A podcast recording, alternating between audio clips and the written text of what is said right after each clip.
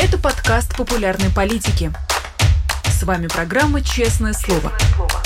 Здесь мы говорим о самом главном. Привет всем, дорогие зрители. Канал «Популярная политика». В 17.00 московское время вы включили канал «Популярная политика», где выходит программа «Честное слово». Программа, в которой один из ведущих нашего канала общается с интересным гостем, задает интересующие нас и вас, дорогие зрители, вопросы. В ближайшие 45 минут проведем максимально насыщенно и интересно. Гость у нас сегодня долгожданный, его много писали, много спрашивали про приход этого гостя в этот формат, формат честного слова. Итак, встречайте, у нас сегодня в гостях юрист, блогер, политик Марк Фегин. Марк Захарович, здравствуйте. А, приветствую всех зрителей популярной политики. Приветствую, Руслан. Маркович, я э, благодарен, что вы нашли время, к нам пришли. У меня к вам э, большое количество вопросов. Если не против, мы с вами где-то в 17.40 еще выделим 5-7 минут на ответы на вопросы, которые люди будут в чате писать, потому что э, интерес был большой к, к анонсу о том, что у нас сегодня будет Марк Фейгин.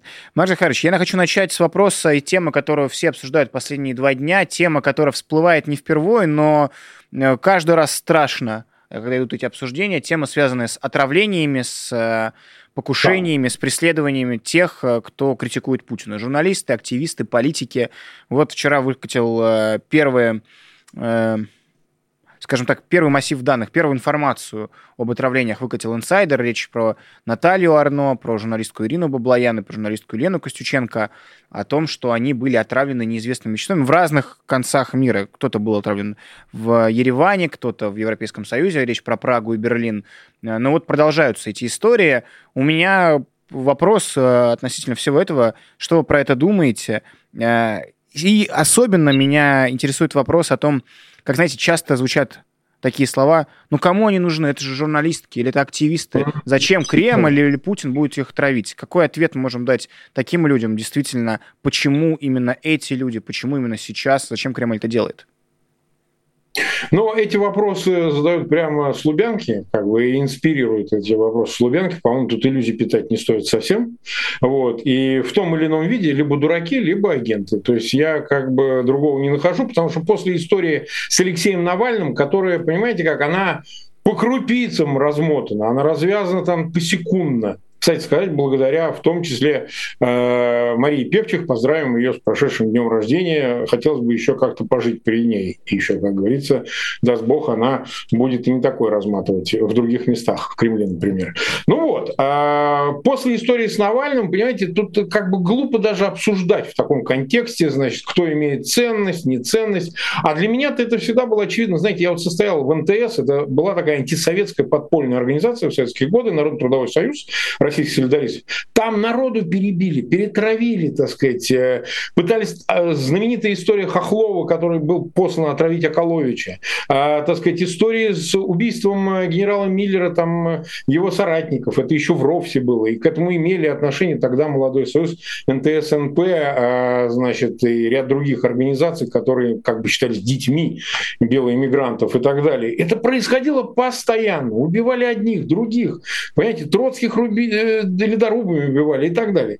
Э, там, убивали Бандеру, убивали кого угодно. За границей, если уж мы об этом конкретно говорим, это целый спорт. То есть почему это делается? Смотрите, там у этого есть несколько причин. Мы сейчас обсуждаем в целом, а потом в детали пустимся. Uh-huh. Чтобы запугать, то есть, ну, ну, людей это производит впечатление. Никто не будет отрицать, потому что никому не хочется, знаете, вот так дергаться под электричеством, как говорится, от новичка. А, естественно, людей это производит шоковое впечатление, потому что, понимаете как, когда в тебя там стреляют, еще что-то взрывают, это одно. А когда невидимо и не как это, помните, э, ну, это вы еще маленькие, с, про Соломона, аптекаря в, значит, э, фильме с Высоцким «Интервенция», где он говорит, без э, запаха, без вкуса, понимаете? Вы не можете понять, так сказать, когда вас отравили, как вас отравили, учитывая, что э, уровень развития фармакологии вот такой, да, специальный, будем выражаться так, ну и э, боевых отравляющих веществ, к каким новичок относится, он настолько высок, что в принципе как бы при большом желании можно сделать абсолютно незаметно. И мы ведь знаем только случаи, когда это не удалось, а случаев, когда удалось. Банально звучит, тривиально, но факт остается фактом. Мы не знаем этого баланса.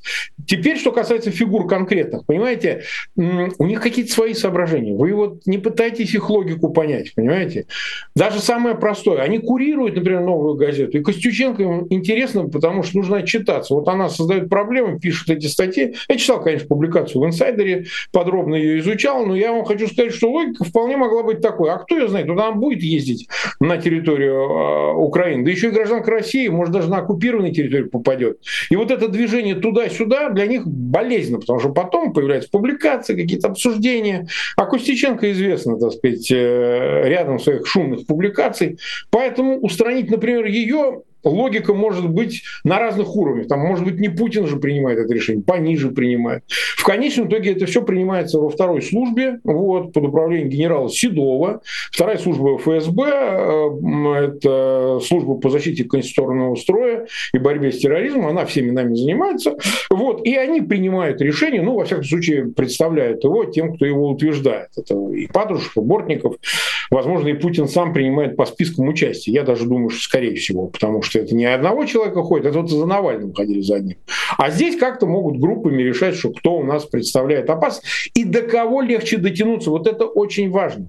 То есть если у вас есть некоторая защита, так сказать, охрана или же вы э, предпринимаете ну, некие действия для того, чтобы это с вами не произошло, от таких людей скорее отступить. Так вот, цель запугать, вторая все-таки какие-то ключевые звенья удалить. Вот Карамурза именно к таким относился.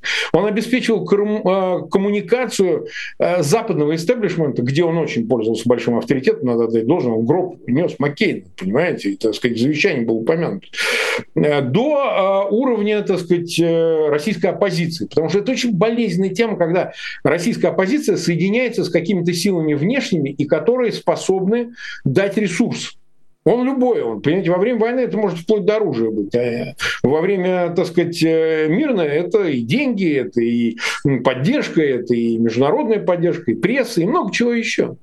И поэтому для каждого такого эпизода есть свое обоснование. Ну, а Арно, которую мы все знаем, Наталья, она возглавляет этот фонд, где вице-президентом как раз был а, Владимир Карамурза.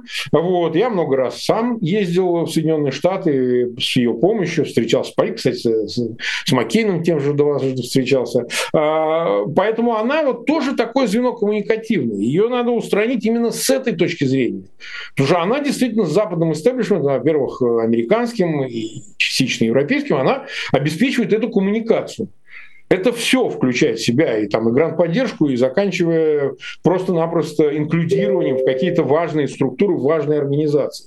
И это, так сказать, э, вещь, которую, вы понимаете, вы устраняете этот элемент, и на какое-то время образовывается лакуна которую не так-то просто заполнить, особенно в условиях, когда, прямо скажем, к русских сегрегируют. И русскую политическую среду, в общем, не так, чтобы сильно дают ей ходу.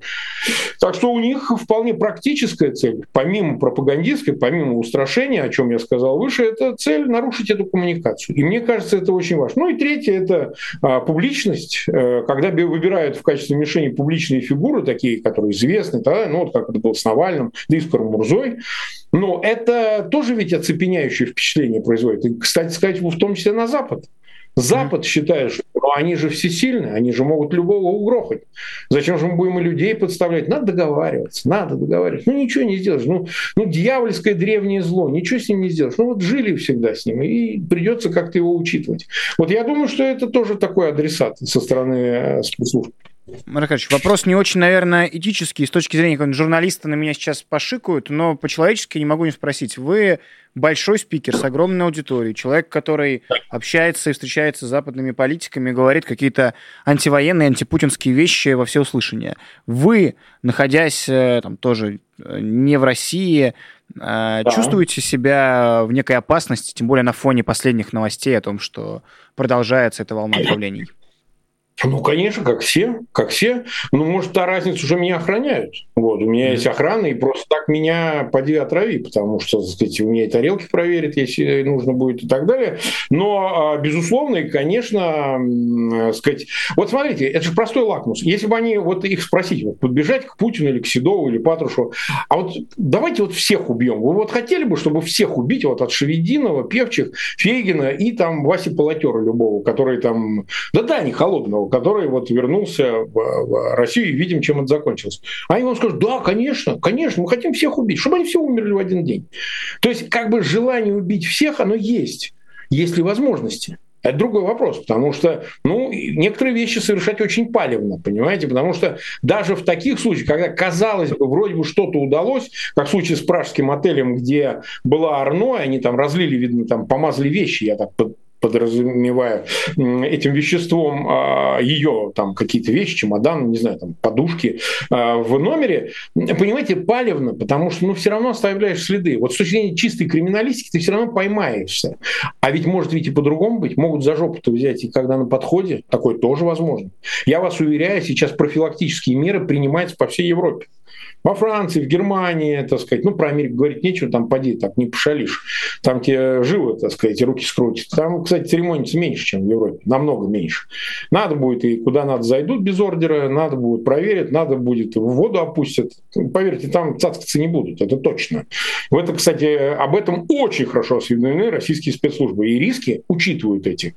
Если Вася попадется какой-нибудь, какой-нибудь пряник, то запоет, это как бы не айс будет. Потому что не будем забывать, там же их родственники на Западе. Это же тоже надо учитывать. Тут ведь всегда для них нужно оставаться, как бы это не мы. Почему еще?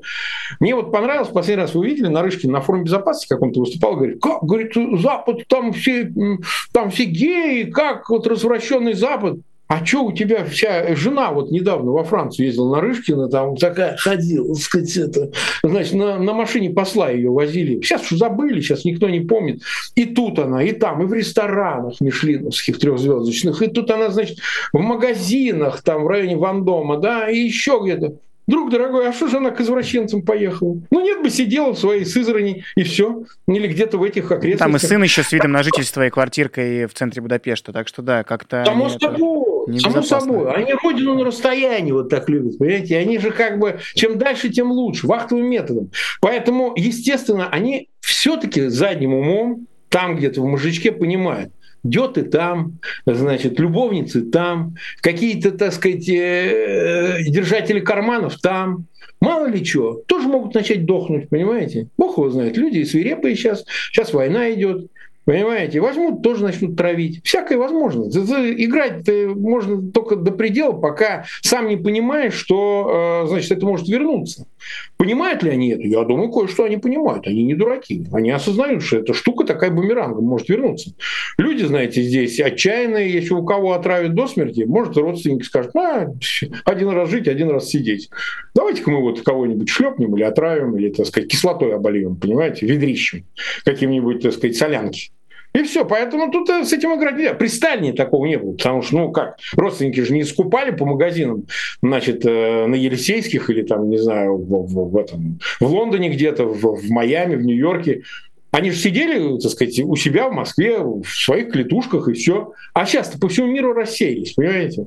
Поэтому это всегда учитывается, потому что, ну, может вернуться это все. И очень неприятно, очень больно вернуться. Так, Маркович, они, когда по Европам и шастают, потому что вроде как Европа по-прежнему глаза-то закрывает. Я как раз плавно хочу нас к следующей теме подвести. Э, затрагивая тему с отравлениями, они уже не первый раз и не второй раз на территории Европейского Союза это совершают. Мы помним и убийство в центре Берлина, легендарный убийца на велосипеде, да. А мы видим и сейчас то, что происходит. К счастью, выжили журналистки э, и Наташа Арно.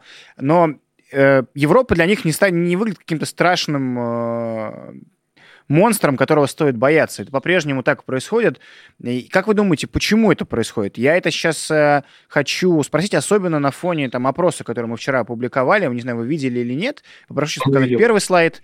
А, вот у немцев мы спрашиваем, у жителей Германии, кто, на ваш взгляд, начал войну? Кто виновник вины в Украине? Подавляющее большинство говорит, ну, видите, Америка, НАТО, 9% говорит Украина, и лишь почти меньше трети говорят о том, что Путин. В Париже то же самое, та же история по нашему вопросу во Франции, сейчас следующий слайд увидим, там тоже Америка во всем виновата, НАТО, э, очень много процентов Украины, и меньше половины говорит, что Путин. И сейчас еще попрошу третий, четвертый слайд показать. Это в целом про отношение к Путину. Мы видим, что, э, ну, когда 43% жителей Франции говорит нам о том, что Путину, у них позитивное настроение, и в Германии цифра а, чуть меньше, 35% о том, что у них положительный образ Владимира Путина. Это немножко пугает и настораживает. Это ведущие страны Евросоюза. Германия, Франция, э, Макрон, Шольц — это лидеры Европейского Союза, локомотивы, те, кто должны и оказывать наибольшую помощь Украине, э, этим и занимаются в плане вооружения и финансового. Это те, кто должны э, быть на передовой введения санкций. Но мы видим, что население этих стран, оно во-первых, имеет какую-то ярко выраженную антиамериканскую, антиамериканские а. взгляды, и поэтому Путин для них э, такой освободитель, а, ну и попутно российская пропаганда, на которую мы смеялись в наших эфирах все, на всех наших стримах, какая тупая и бессмысленная российская пропаганда, как они впустую деньги тратят. Оказывается, работает. Не все понимают, далеко не все в Европе понимают, что Путин — это зло. И, может быть, поэтому они спокойно и путешествуют, и творят все, что хотят. Я говорю сейчас уже про российскую элиту. Потому что в Европе-то никто их особо не осуждает.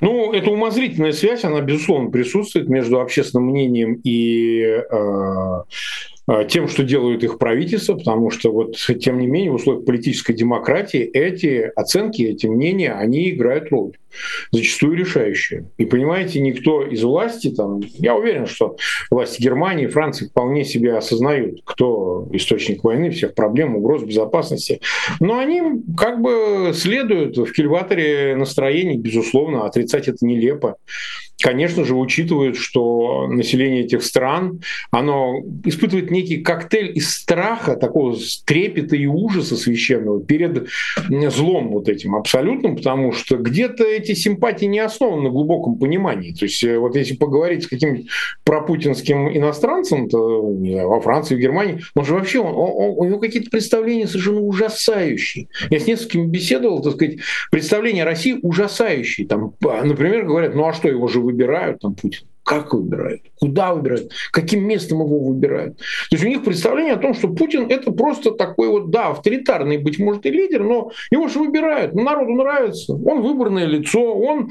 так сказать, э, на выборах всех побеждает, имеет высокий рейтинг, понимаете? То есть, а как картина мира может строиться, если ты вот эта предпосылка исходишь, понимаете? Это что, такое понимание, э, так сказать, сути политической демократии? Они убеждены, раз процедуры какие-то есть, раз что-то делают, вот это нормативное начало, то власть они считают вполне легитимной. И это очень распространенное, кстати, мнение. Вторая причина, вы знаете, парадокс заключается в том, что вот мы-то вот считаем, что эти люди интересуются тем, что происходит во время, там, во время войны в Украине, что происходит в самой России. А мы очень много, что люди вообще не интересуются этим, понимаете? У них какие-то стереотипизированные представления, и они их держатся, понимаете? Они их просто держат. Он когда 20 лет назад побывал в России, там при Ельцине 25, и у него ощущение, что там все приблизительно вот так же, ну так может быть чуть-чуть по-другому. То есть э, люди в этой информационной повестке не находятся вообще. То есть в какой-то момент всплесками это проявляется эмоционально. Вот там покажут, газеты нарисуют, напишут, они увидят там какие-то трупы детские в Украине, они, конечно, эмоционально могут среагировать. Но это очень кратковременно действует. Вот что, в чем дело. Теперь, что касается пропаганды. Э, глупо отрицать, что пропаганда работает. Тем более век информационный, вы же видите, что они не скупятся на расходы именно на современную IT-технологию логичную пропаганду, которая идет через интернет, ну, телевидение, поскольку, поскольку хотите, Корпунт и Rush Today и так далее, может, и закрывают, спутников и так далее, но они не скупятся на пропаганду, которая идет в, э, так сказать, электронных СМИ там и так далее. Я вот тут на Медне разговаривал, мне говорят, а мы о тебе статью читали во французской прессе, я говорю, что за статья? Там как-то так странно про тебя написано, что там беглый адвокат. Какого нахер беглый адвокат? Я как бы иноагент. Все. Нет, ну там так написано. Ну, э, я как бы еще не нашел эту ссылку, но мне отвечали это в банке, так сказать, люди, которые, ну, как бы понимают, кто я такой. То есть они говорят, и правда, ну, это люди просвещенные, они говорят, ну это пропаганда, вот здесь тоже так же. Ну а как это можно? Ну, журналисты купил, заплатил, как-то кто-то с кем-то вась-вась снюхался и порешал. Ты не, говорит, не обращаем внимания. Потому что там в Лемонт или где-то выходили про вот мероприятия, какие я тут проводил с Гудковыми и так далее, там вроде все нормально. А какие-то периферийные истории очень даже проскакивают, понимаете? Вот. Очень даже проскакивают. Что там, так... он Фигин, это просто беглый адвокат, понимаете? Они зачастую же не только журналистов э, и политиков. Мы знаем, что в Германии есть целые партии, которые из Москвы получают а транши. Да. И в да, и Франции есть... А во Франции тоже один из То лидеров сам. президентской гонки, бесконечная, вечная Мари Ле Пен, это абсолютно российские нарративы, пророссийские, прокремлевские. И поэтому да. не обязательно тебе покупать газетенку, которая что-то напишет. Можно спонсировать политического лидера, который будет выходить и говорить, это все Америка или во всем виновата Украина, Путин э, дает им отпор, и как бы что ты с ним сделаешь? Демократия. Не заткнешь. Оппозиционные политики, между прочим, они все. Ну, окей, про пропаганду и про ее влияние все понятно. Мне в связи с этим хочется с вами такую тоже короткую дискуссию. А что Европе-то делать? Как э, этому противостоять? Потому что нет никакого ни тенденции, ни тренда на то, что это будет понижаться уровень одобрения Путина и его деятельности. А усталость от больших затрат, от поставок оружия и риторики в целом, связанной с войной, в Европе, в сытой Европе, которая далеко, особенно Западная Европа, которая далеко и не понимает, а что там такое происходит э, в боях э, под Херсоном, э, не видим, что будет снижаться этот процент. Кажется, что только будет нарастать э, процент э, недовольства и восхищения Путиным. Что с этим делать? Ну, э, мы видим, что политики очень слабовольны, понимаете? Они на словах какую-то стратегию определили. Мы видели резкие заявления там и канцлера Германии, и, так сказать, президент Макрон, в общем, не отставал от него. Но все как-то, понимаете, все не доходит до дела. Вот они что-то решительное заявляют, особенно в прошлом году, когда это еще на подъеме было, когда есть и было какой-то энтузиазм большой по поводу войны на поле боя завершить и так далее. А, некая усталость уже чувствуется. Я ее чувствую, что есть усталость от войны, и производной от нее является как раз вот это некое отступление, такой шаг то ли даже не назад, а в бок, может быть, куда-то. Ой, вы знаете, я тут занимаюсь своими делами, мне тут не до вас. То есть погодите с вашей Украиной, у меня тут налоги, у меня тут э, э реформы, значит, социальные и так далее. Мне сейчас надо вот... То есть хочется как-то где-то отстраниться. Почему? Потому что, ну, как бы через это политический институт работает. Они направлены на улучшение жизни собственного населения и очень зависимы от общественного мнения внутри страны. А оно, как мы вот выяснили, оно очень переменчиво, оно в фокусе внимания войну, оказывается, не может держать вечно. Но, повторяю, э, политики настоящие, которые оставляют место в истории, они ведут за собой нации. Вот так было с Рейганом и Тэтчер, о которых говорят, потому что самые тяжелые моменты, когда можно было уступить и как-то так, знаете, расшаркать ситуацию, шли дальше. Вот Рейган так делал с программой СОИ и так далее, с накруткой гонки вооружений, в результате чего, собственно, Советский Союз и рухнул. То есть но это издержки несло, огромные издержки, безусловно, издержки несло. И увеличил там госдолг и так далее. То есть, получается, оказывается, в историческом масштабе выигрывают те, кто идут до конца. Те, которые не ходят зигзагами.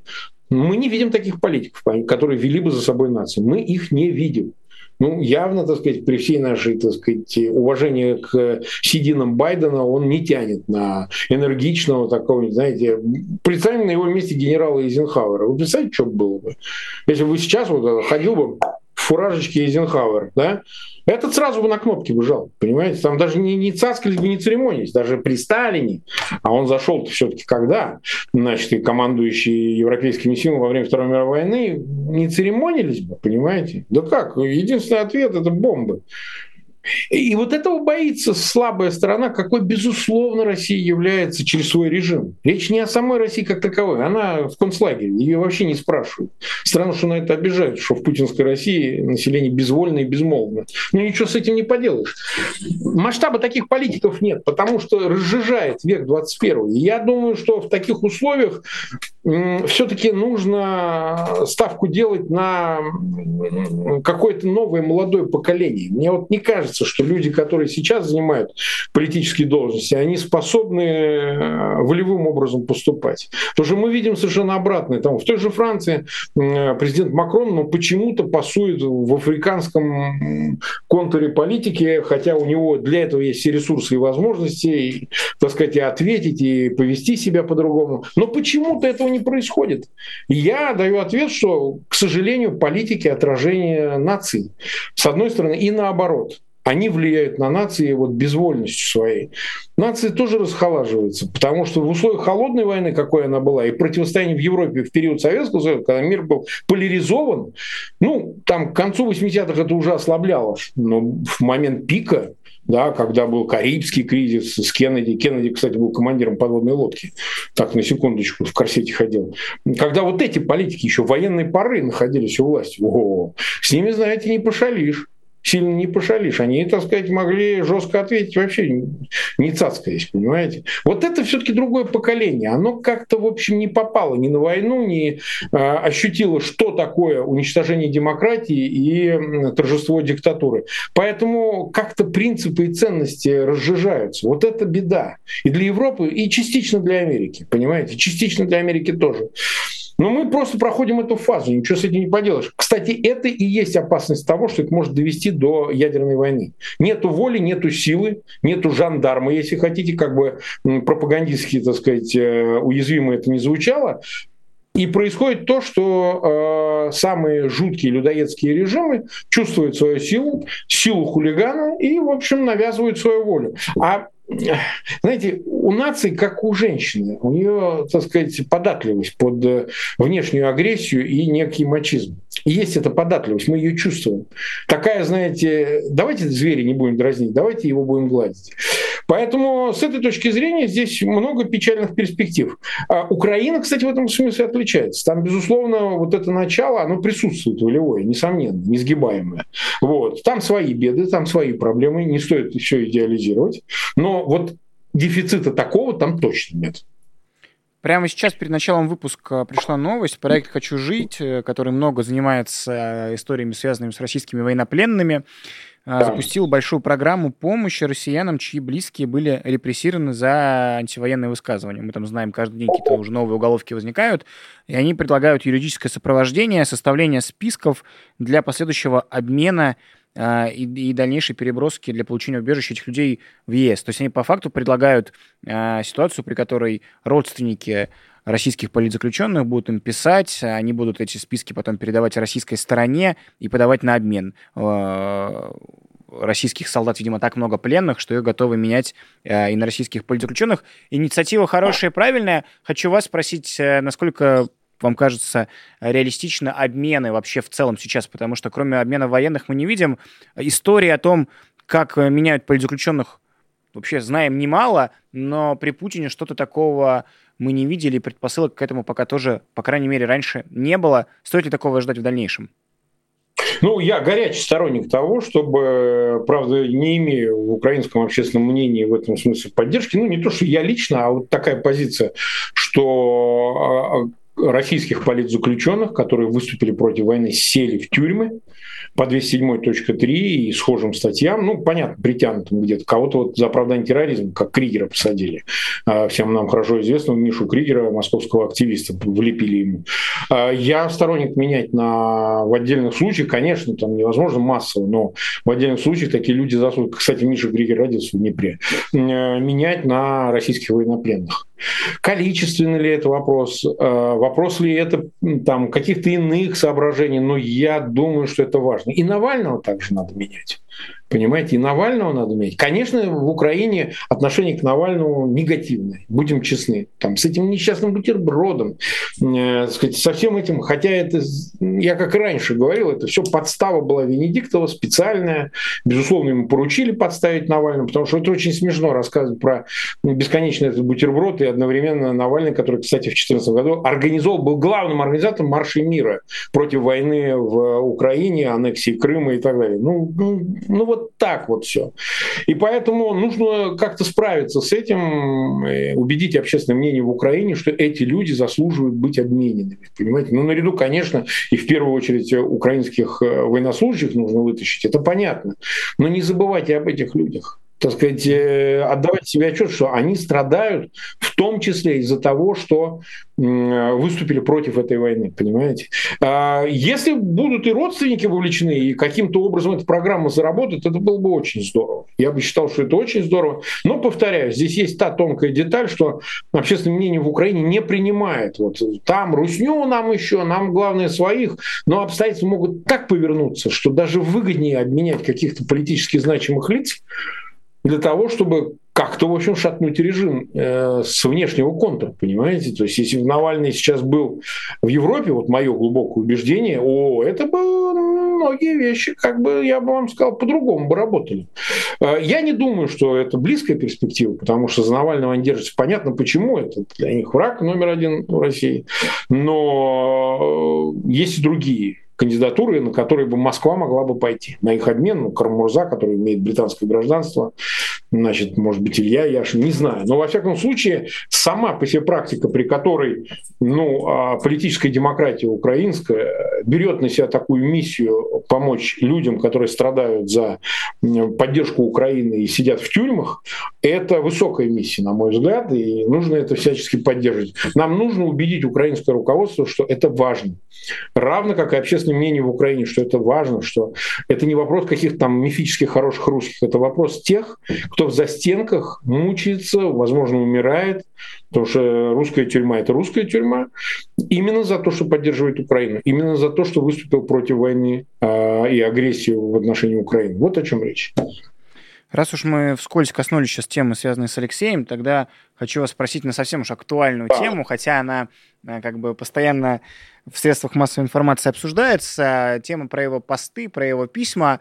Ну, то есть я уже да. не знаю, как, честно говоря, мне уже хочется кидаться чем-нибудь тяжелым в тех, кто меня про это спрашивает, потому что, ну, я знаю, как это работает, и не могу рассказывать, э, как эти посты появляются, но вот эти все же инсинуации по поводу того, что пишет не он, сегодня подогрел э, я уж не знаю, добровольно или недобровольно, издание «Киев Пост», уважаемое издание, которое много пишет и имеет огромную аудиторию, а, социолог, который там а, фигурирует в качестве автора исследований, сейчас уже стало известно, это человек, который писал а, и потом был разоблачен о высоких рейтингах Медведчука и о том, как хороша его партия еще в бутность э, предыдущих а парламентских выборов.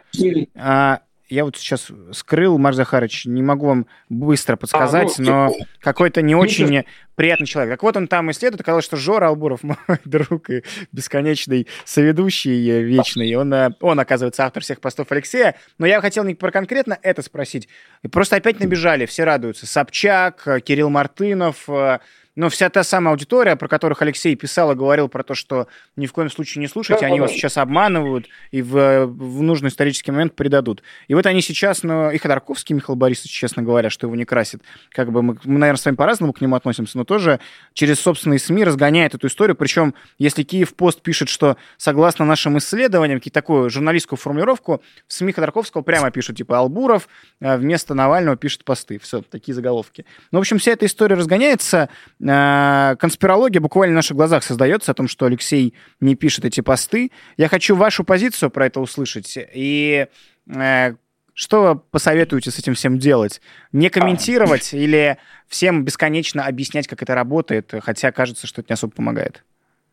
А, ну, во-первых, это по адресу вопрос, да? Я чемпион по выносу писем, э, значит, от своих э, подзащит. Меня за это первый раз пытались лишить э, адвокатского mm-hmm. статуса. Была заява на меня, ее рассматривали. В тот момент это был лайтовые времена, тут же ее отклонили. Я действительно вынес письмо Савченко, его опубликовал, передал письмо сестре еще.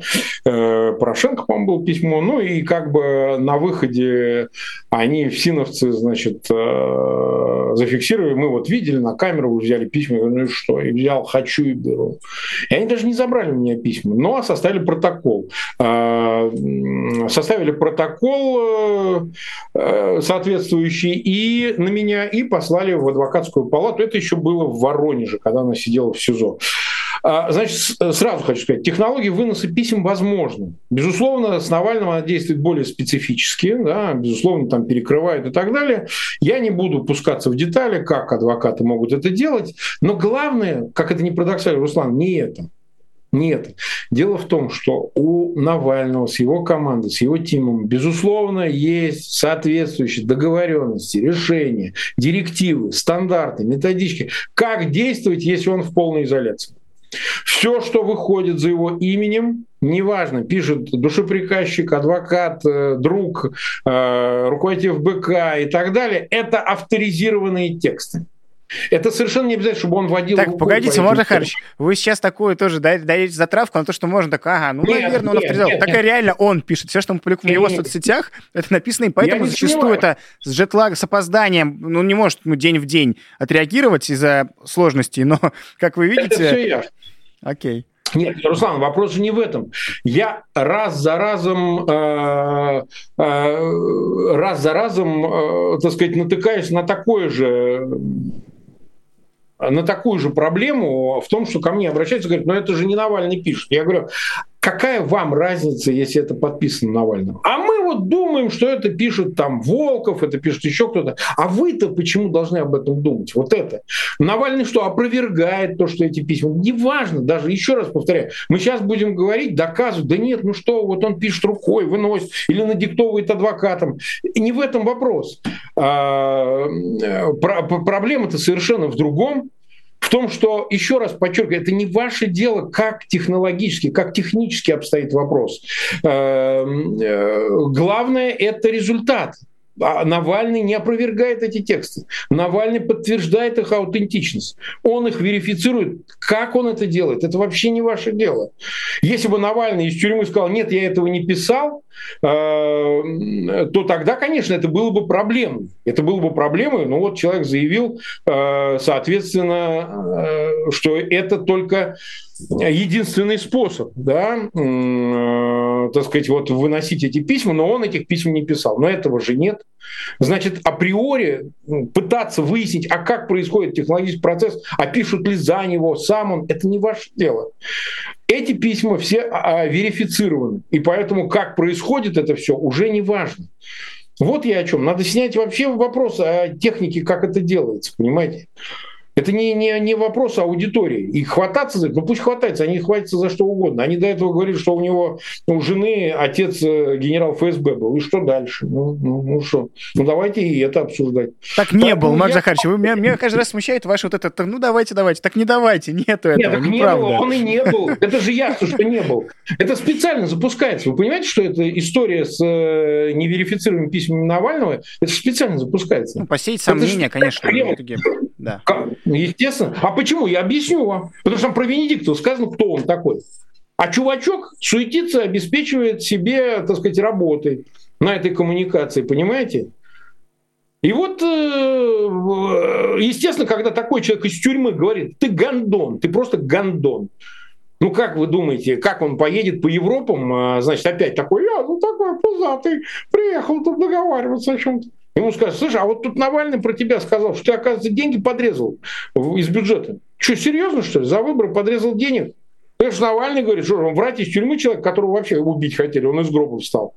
Вы понимаете, как это болезнь э, действует? Или там вот Собчак, вот вы видели, как она... А, мы с вами обсуждали, да, как в Нью-Йорк Таймс писали, что она, оказывается, там один из видных деятелей оппозиции, покинула страну, уехала, прошла пешком через Беларусь. Помните, когда с этим делом, где они там деньги делили через телеграм-канал, она подставила каких-то своих там кроликов. Да, и пошла которые... к Чемизову извиняться. Прекрасно все помним. Да, они до сих пор сидят.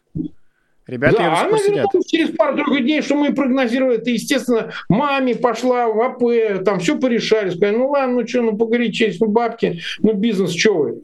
А из нее рисуют вот такую. И, конечно, когда Навальный из тюрьмы э, говорит о том, что она вот такая сякая. Э, понимаете, с Ходорковским там в чем ведь э, Он, как 10 лет отсидел, я много раз говорю. Вот он, конечно, с этим Мурзаголовым, там, я даже не пускаюсь в детали, там лучше знать именно ФБК, судьбу этого Мурзаголова. Но, но, на, но сам Ходорковский, он, вы знаете, очень много даже вперед на себя отмыл за эти 10 лет. Ну, все-таки 10 лет это очень долго. И он сидел как политзаключенный. Понимаете? И при том, что можно его и критиковать, это и уместно, и правильно, но все-таки десятка, понимаете? То есть, э, а политзек политзеку он может что-то высказать, имеет право.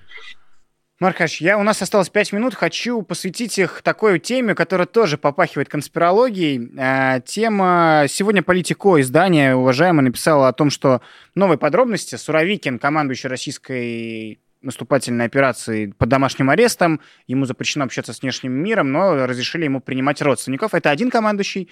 А второй, кто, кого сменил Суровикин, генерал Житко, помните такого? Да, вот конечно, только что пришла новость, был... что да. командующим, да. Что все, Житко умер э, в возрасте 58 лет, скончался. Вот только что об этом сообщил губернатор Хабаровского края Михаил Дегтярев. И получается, что как-то не той зачистки, которую мы с вами ожидали, чистки рядов, которую много прогнозировали военные эксперты, ее не случилось, там нету каких-то демонстративных отставок или да, да, заседаний, да. где Путин трясет кулачком, но что-то с ними происходит, с теми, кто а, руководил э, всеми действиями на протяжении последних полутора лет. Все они как-то заканчивают не очень хорошо. Либо умирают, как Житко, либо э, сидят под домашним арестом, как Суровикин. Нам чего-то подобного в дальнейшем ждать. А, будут происходить такие же не, э, втихую э, расправы и чистки над провинившимися. Ну, там ведь и Юдин, и Мизинцев, где они вообще? Мизинцев, он вообще был замом в ЧВК Вагнер после того, как его нагнали с замминистров по тылу, да, он сменил Булгакова на этом посту министра обороны. А, ну, деньги получал, пилили они вместе с Пригожиным, это известно, ни для кого не секрет. А, вопрос ведь очень простой. Мы начали передачу с того, что яды – это вообще э, такой как бы спорт для спецслужб э, по части зачисток, по части решения вопросов и так далее. Но если с э, находящимися в Европе, в Америке оппозиционерами это один расклад, да, то как бы с, с э, генералами вообще никаких проблем. Они все пьяницы, кстати сказать, все пьющие, очень сильно пьющие. Вот. И если один какой-то помер, другой помер, ну никто даже, даже не вскрикнет, не вскипячнет. Спокойно заколотит в гроб и положит. И все, и на этом все закончится. 58 лет, вот мне 52. На 6 лет меня всего-то старше. Но неважно. Значит, смысл здесь в том, что я допускаю, что, безусловно, тихо, мягко убирают каких-то странных, я даже не скажу там лояльных, нелояльных, а вот генералов, на которых вот почему-то приняли решение убирать. Я подозреваю, что после всех этих событий 23-24 июня э, их же всех прослушивали, понимаете, там на дачах, в туалетах, в сральнях, еще где-то установлены микрофоны, понимаете.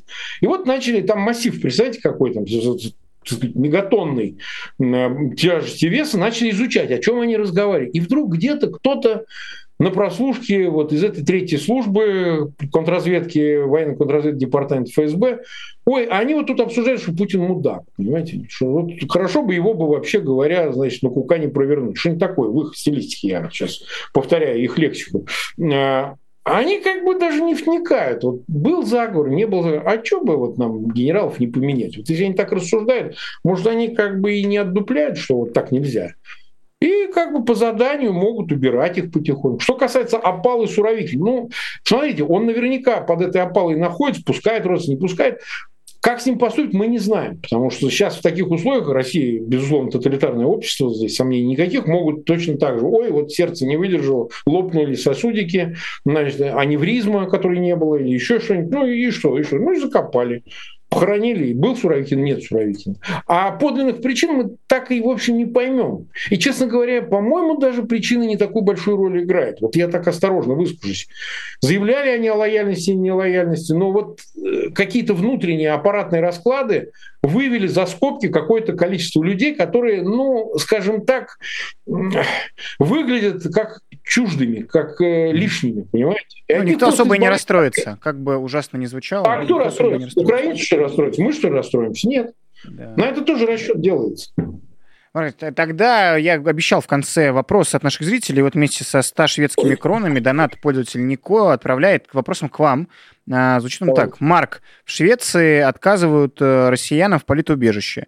Как им быть? Афганцы в такой же ситуации ночевали и дневали на площади, когда им отказывали. Их оставили в покое. Россиянам что, тоже так делать? Помогите, пожалуйста. Ну, вопрос, наверное, про действия. Что нужно делать, как добиваться да. в европейских странах? Ну, уважаемый Нику, да, в принципе, как бы вы сами ответите на этот вопрос. Да, это надо делать. Публичные, явочные акции, безусловно, этому помогут. Вот. Беда заключается, в отличие от афганцев, кто бы они там ни были, это а, афганские таджики, или это узбеки, или это пуштуны и так далее, русские люди друг друга ненавидят русские люди друг друга, не, да, разных национальностей, ну неважно, они, они друг друга не, они вообще не коммуницируют, они не агрегируются, они вот не собираются. Я вот создал группу целую в Фейсбуке, лишь для начала посмотреть, как это все будет работать. Слушайте, начинают с того, что сам дурак. Понимаете? В этом беда, потому что если бы русские бы коммуницировали, вот эти общины в той же Швеции, я знаю что в Швеции там не очень просто все, там несколько организаций есть, которые берутся помогать таким беженцам с политубежищем и там поддержкой и помощью юридической и всякой другой, но как-то ни шатка, ни валка. Именно в Швеции почему-то, не знаю, оттуда мне сыпется почта, вот много таких писем. А, прежде всего нужна коммуникация, понимаете? Нужна коммуникация, к несчастью, вот нашему самому большому русских людей, выходцев из России, что мы так и не сподобились создать какой-то единый орган, куда можно было жаловаться, как на деревню дедушки, понимаете? Вот нет такого органа, куда можно пожаловаться, чтобы кто-то представлял русских людей и, так сказать, ну, понятно, настроенных антипутински, против войны, против агрессии, против этого людоедства всего. Ну, нет такого органа, и, к сожалению, не получается его создать, да? Поэтому нужно, конечно, явочный порядок, но и я бы вам посоветовал все-таки в той ситуации, которая есть, больше обращаться к органам ЕС, да, пытаться их подключить в свои кейсы. Это очень важно, потому что ну, Швеция, Швеция, ну, понятно, что Швеция специфическое пространство, вот, но, но апеллировать э, к э, международным организациям и официальным органам больше. Писать туда письма, много писем, что вот слушайте, посмотрите, я приеду, меня отправят, и я точно отправлюсь обратно в пакете, так сказать, меня заберут за то, что я пересек границу, приводить примеры и так далее. Конечно, лучше бы было бы, если бы вам помогали в этом юристы профессиональные. Нет такой возможности иногда нет средств на это, нет возможности. Ну, попробуйте сами э, это все делать, э, пишите письма, так сказать, это тоже очень сильно помогает. Во всем остальном, ну, э, здесь можно только посоветовать там в связи с Дублинской конвенцией страна въезда. Это очень важно, но сейчас кое-где закрывают на это глаза. Есть возможность перебраться в какую-то иную страну. Если совсем все плохо в Швеции, сделайте это. Переберитесь на... из Скандинавии, переберитесь в Центральную Европу, там может шанс быть повыше. Спасибо. Такая еще юридическая справка-то напоследок от Марка Фейгина. Спасибо, Марк Захарович. Спасибо, что были с нами. Спасибо, что отвечали на наши вопросы. Всегда рады вас видеть. Надеюсь, до скорой встречи. Друзья, а мы да. с вами подводим тоже итоги. Программа «Честное слово» выходит, как и все остальное на нашем канале, благодаря вашей поддержке. Присоединяйтесь к спонсорству этого канала. Нажмите на кнопку «Спонсировать», если живете за границей, у вас она доступна. Если живете в России, у вас такой опции нет, но есть возможность поддержать нас в криптовалютах. Инструкция на то, как это сделать, в описании под этим роликом.